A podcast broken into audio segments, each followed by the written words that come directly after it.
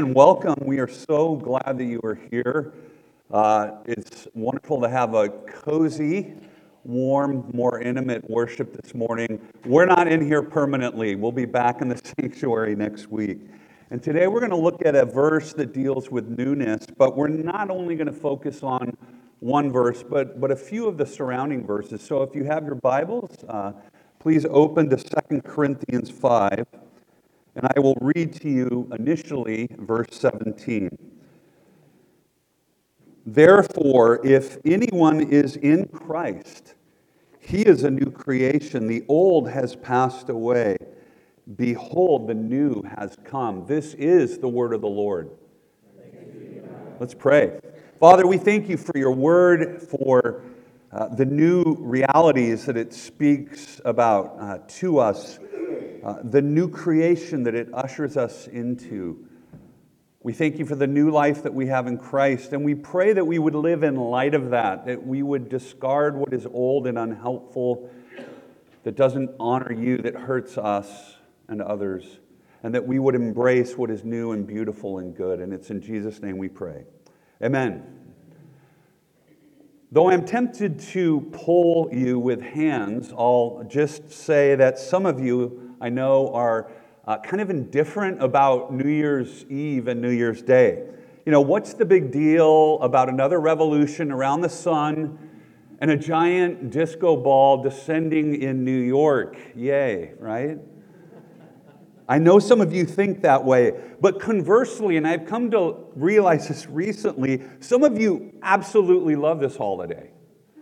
It's a time to put away the Christmas decorations, to, to get the house in order, uh, to clean everything up from Christmas, to make more uh, consistent goals about fitness and nutrition and prayer and Bible reading. But alas, the goals quite quickly can lose steam, or rather, we lose steam in keeping them. The satirical site, the Babylon Bee, a few years ago had a, a title uh, to an article that said, local man's Bible excited to be read for the whole first week of January again. and I think that describes more than a few of us. But whatever your opinions of New Year's resolutions are, New Year's Day today is a fantastic time and opportunity to embrace the newness that's vastly further reaching than the change in our calendars. You see, the Bible holds out hope of a new age, a, a new era. It's sometimes called a new epoch that has been ushered in in the birth, the life, the death, and the resurrection of Jesus. And as we've been hearing throughout the Christmas season, that vision of a new age will fully flourish at the second advent of Christ. And so it's not yet the end, but the already time of the end is here, friends, and we are in that. And so we're going to look at three basic themes that are covered in this very dense and, and rich verse uh, that feeds from and to some of the surrounding verses. And those themes are our union with Christ, the new creation, and then new relationships that flow from that new creation. So, first, union with Christ. Paul says, therefore, if anyone is in Christ, in Christ. Paul loves this brief phrase. Friends, union with Jesus is at the center of our life and our faith and our doctrine, what we teach, what the Bible teaches to us. It could even be called the summary that is union with Christ the summary of our relationship with God. You see, we are connected. We are joined to Him and all that He has done for us. He's not far off, as John Calvin said, but He is near to us. And He engrafts us into Himself so that we have this most personal connection, this most vital connection ever imaginable. And so this means that we participate in, in this new age that we are in, this new era, we participate in, we share in the benefits of the life, the death, and the resurrection of Jesus. And Jesus himself said this in John 15 5 I am the vine, and you are the branches. Those who remain in me, and I in them, will bear much fruit, for apart from me, you can do nothing. Now, I am fond of uh, Christmas tree illustrations. And this year, Liz and I bought probably the best Christmas tree we've ever had. We, we went to Home Depot. They told us twice that a new shipment would come in. It finally did. And I found a tree that was fresh off the truck. It was soaking wet and seeping with sap. And so they cut it, and I went and I put it up. We bought a bigger tank. And without exaggeration, for days and days and days, it was drinking about 188 ounces of water, um, which is about a gallon and a half, if not more. Now, my sons and I have this kind of running thing. They inherited it from me. It's like, my tree, eight days in, is still drinking a gallon and a half. How is yours doing? But somewhere heading into the week of Christmas, as I checked it every day, and then I think, you know, I'd check it twice or three times and it would just drink it up and it would, and I thought, oh, I hope it doesn't seal up. But somewhere three days or so before Christmas, I put my hand in and I was ready to put another 44 ounces in that morning, and the water hadn't moved down much. And I thought, okay, it's been thriving, it's been drinking, it's been alive. But at that point, I realized, as I do every year, no, it's been dead all along. and it's now simply manifesting its deadness, though more slowly than the other trees that we've had in past years. And now, um, in the coming days, we can't wait to get rid of the dry, prickly needles. Now, I got to tell you, I get it, as you can tell, a bit melancholy about throwing Christmas trees away like Charlie Brown. so, but I am reminded as we watch this and go through these experiences with Christmas trees that apart from Jesus, friends, we are like already dying and drying Christmas trees. But if you are in Christ, Paul says, there is a new creation. You are a new creation. And again, Paul is affirming what Jesus said only grafted into the vine can we survive and thrive and bear spiritual fruit that pleases God. The, the theologian Philip Hughes has written about this idea, this, this loaded phrase in Christ this way. He says, The expression in him sums up the inexhaustible significance of redemption. It's security in him who has borne in his body the judgment of God against our sin. It's acceptance of Him, that is Jesus, with whom alone God is well pleased with us.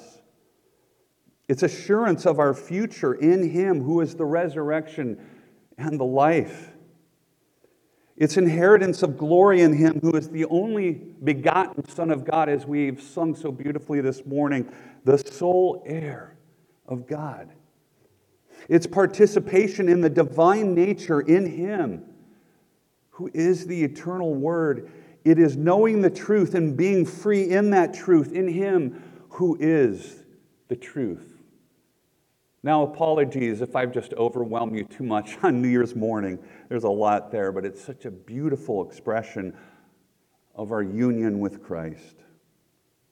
And so I ask you, it is such a perfect time of year to consider this again. Are you united with Jesus, or are you in some way disconnecting from Him or plugging into something or someone else for spiritual vitality and meaning and joy? This invites us to reconnect to our vine through trusting in Him anew. See, friends, as we make announcements, as we emphasize all these different ministries in our church and talk about our spiritual disciplines at a personal level, our Bible reading plans, our prayer in the car or in your favorite chair or walking, our community groups, our podcasts, our preaching, our singing, and certainly our sharing and communion in the Lord's Supper. These are all meant, as the great theologian said, looking at the scripture, these are all meant to strengthen our bond, strengthen our union with Christ so that we draw vital sap and life from Him. And friends, apart from Him, we have no vitality in 2023 or ever. I want to tell you a moving story. I, I, I recently met with somebody who's, who's at the very end of his life. And in that meeting, uh, I was so privileged to hear one of his loved ones, um, um, his wife, actually prompt the discussion and say, Well, he's, he's recommitted his life to Christ. And she wanted me to know that. And I talked to him about it, and he smiled. And, and he's not one to go on and on about these kinds of things, but uh, he looked and he smiled and he said, You know, I never really went away. He put his big fist together. And he said, But the bond has been reformed, reconnected. And I'm so happy about that. You see, what an opportune time of year and life to recommit ourselves like this brother in Christ, to recommit ourselves, and we do that at the Lord's Supper, to the one who is already and forever committed to us. And so we see here our union with Jesus, but what that means is that there is a new creation. Paul said, if anyone is in Christ, he is a new creation. Now, the Greek actually literally says, if anyone is in Christ, new creation. One writer has said that's so abrupt, and what it's really saying is if anyone is in Christ, explosion, new creation. You see, there's a big perspective here that it starts with. This is saying the Lord will resurrect even our bodies after the pattern of the risen and glorified Lord. And this fulfills what Paul says earlier in Second Corinthians, in an earlier chapter, we long to be further clothed so that what is mortal may be swallowed up by life. I love that. What is mortal will be swallowed up by life. And this has really been pressed upon my soul for the last few weeks. For you, for you who feel that a new year will not make you feel newer, and you're struggling with the years going by and your body betraying you, please know that Christmas has Easter in its train. Christmas has Easter in its train. It was such a privilege to share that with my brother as he is facing the end of his life, and it is what we all need to hear, no matter our age. I need to know that Christmas has Easter in its train. And Paul, in his teaching here, is fulfilling and, and bringing to fruition what the prophet Isaiah, that we looked at all throughout Advent, what the prophet Isaiah said in Isaiah 49, 7, or 48, 17 to 19. Remember not the former things, nor consider the things of old, for I am doing a new thing. I will make a, a way in the wilderness. The rivers will spring forth in the desert. Thank you, God, for giving me the illustration of flooding rain the last few days. But it's, not, it's even more than that, right? You see, Isaiah is talking about what Paul is bringing to a point that the new heavens and earth will have continuity with what we know, and yet they will be so much richer and fuller and more dynamic. Our bodies and even the cosmos will be renewed, friends, not annihilated and replaced. There is a show on the Home and Garden TV network called Love It or List It, which I think some of you may know. And Liz and I began to watch a little bit at the start of lockdowns. And it's a competitive show. It has two real estate agents who, who meet with a family or a couple, um, and they have two different approaches. The one real estate agent is trying to compel the family or couple to move to upgrade and to move into a different house, maybe in a nearby neighborhood, but to upgrade. While the other real estate agent is trying to convince the family to stay where they are, but to renovate their house. And so, as we watched several episodes of this show and getting some ideas about our house as well, um, they're always asking, will the homeowner stay or go? And it seemed to me, though I haven't read, you know, their, the percentages, it often seemed that uh, most folks wanted to stay. And I remember one um, beautiful retired, it turns out, Christian couple, and one of their points as they wanted to live near their church, which, which was such a beautiful thing. And the one agent took them to a bigger, fancier house, but then the other agent kept showing them the development of their house. Now, it had been old uh, and broken down and had some issues, but they beautifully renovated it. And it was the same house. And so they said at the end, What's it going to be, love it or list it? And they said, uh, This is our home. We're going to love it. We're going to stay. And I want you to know with this illustration that when you are in Christ, friends, you and I don't become someone else. We become who we already are, but our transformed selves. And so, keeping this renewed house imagery, God says over you and about you, love it, not list it. Love it, not list it. He wants you stunningly renovated. And that's what Paul is talking about here that, that God will repair and set right what sin has broken down and dislocated and hurt. And He is going to do this outwardly in the future, but He is doing this now inwardly in the present. And so this brings us to our last point how the new creation flows into new relationships. You see, the new creation transforms the way that we look at everything and everyone. And Paul makes this point in the latter portion of verse 17, verse 17b. He says, For those who are new in Christ, the old has passed away. Behold, the new has come. It's already here, though not yet fully.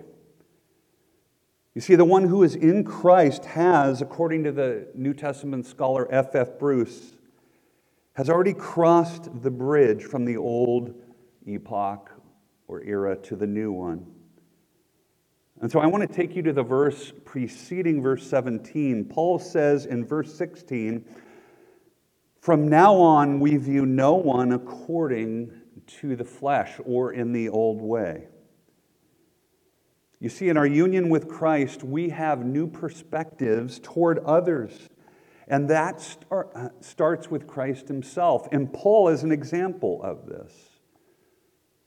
You see, before his conversion, in the book of Acts, before the risen, ascended Christ knocked Paul off his horse and showed Paul himself, Paul had this uh, view that, that Christ was a threat and we see this kind of idea still today. Occasionally, I've spoken with people, perhaps you have as well, who are threatened by Christ and his claims. In fact, I had a conversation quite recently that went this way. Folks might say, hey, don't push your religion on me. You're, you're trying to convert me, it seems. And yet, ironically, you know, throughout my life, some have tried to convert me to their faith perspective, whether that's secularism or, or Buddhism or do your own thingism, or all paths lead to Godism except the path of Jesus, who says he's the only path, thus negating all other paths, right? And Paul didn't see Jesus yet in this way, but God showed Paul, who once saw Jesus as a threat, he showed Paul that he wasn't, that is, Jesus was not a failed Messiah. You see, Paul had a view that all Jews would have and do that the Messiah will be victorious and he will fully usher in the perfect kingdom. I have heard people in the last year say this. That's what we're looking for still. Is a Messiah who will make all things new and perfect. And yet what what did Paul find? A Messiah that was crucified on a cursed, wretched tree? You see, the cross of Christ, Paul says in 1 Corinthians 1, the cross of Christ is foolishness to some and blasphemous to others. And yet, Paul is saying, I no longer see Christ according to that old way, according to the flesh. Paul came to say that even though we once regarded Jesus according to the flesh, in a fallen, sin, sinful, limited way, we now see him as he is. So what does he say in 1 Corinthians 1:25 that in the cross we see the wisdom and power of God. And he says, For the foolishness of God in the cross is wiser than men, and the weakness of God is stronger than men. And so, for us who are in Christ, the former times, our perspectives, our habits, or worldviews are in the past. They don't define us any longer. Sure, we still struggle with them, but they don't dominate us, friends. Well, then what does? Well, Paul says in 2 Corinthians 5, verses 14 to 15, so the few verses before our verse for today. For the love of Christ controls us because we have concluded this that one has died for all, and therefore all have died. And he died for all, that those who live might no longer live for themselves, but for him who for their sake died and was raised. You see, Paul is saying that our perspective about Jesus is that the greatness of God stooped to serve us. We see that in the manger. We see that in his service. We see that in the cross. And he stooped to give us his life, to grant us the infinite love of the Father. And so, dear, dear brothers and sisters, yes, we still struggle with too much focus, self focus, too much self justification, too much self pity. But no, those things do not have to dominate us in the new year because we are new in Christ. So I want us to consider as we head into 2023 what needs to be tossed out as the former things that are passed away, like a, like a Christmas tree that's dead. You know, in, in all candor for me, one of the things is just distractedness. I read an article um, actually just last week that was this kind of convinced me what I had already been thinking. So I deleted my Twitter app, signed out of the account, and I'm already feeling better. Now, this is not a rule, it's not written in the Bible. I may go back on later, it may not be for you, but here's the point. In doing that, I want to focus more without distraction on the Lord uh, and others, on you. For you, it may be getting rid of an overly critical spirit toward your family or toward your church family. What are the new things that we take on as the new creation? It may be greater and more cheerful generosity. It may be connecting more with somebody in the church. It may be speaking kinder words more often with more thoughtful intentionality.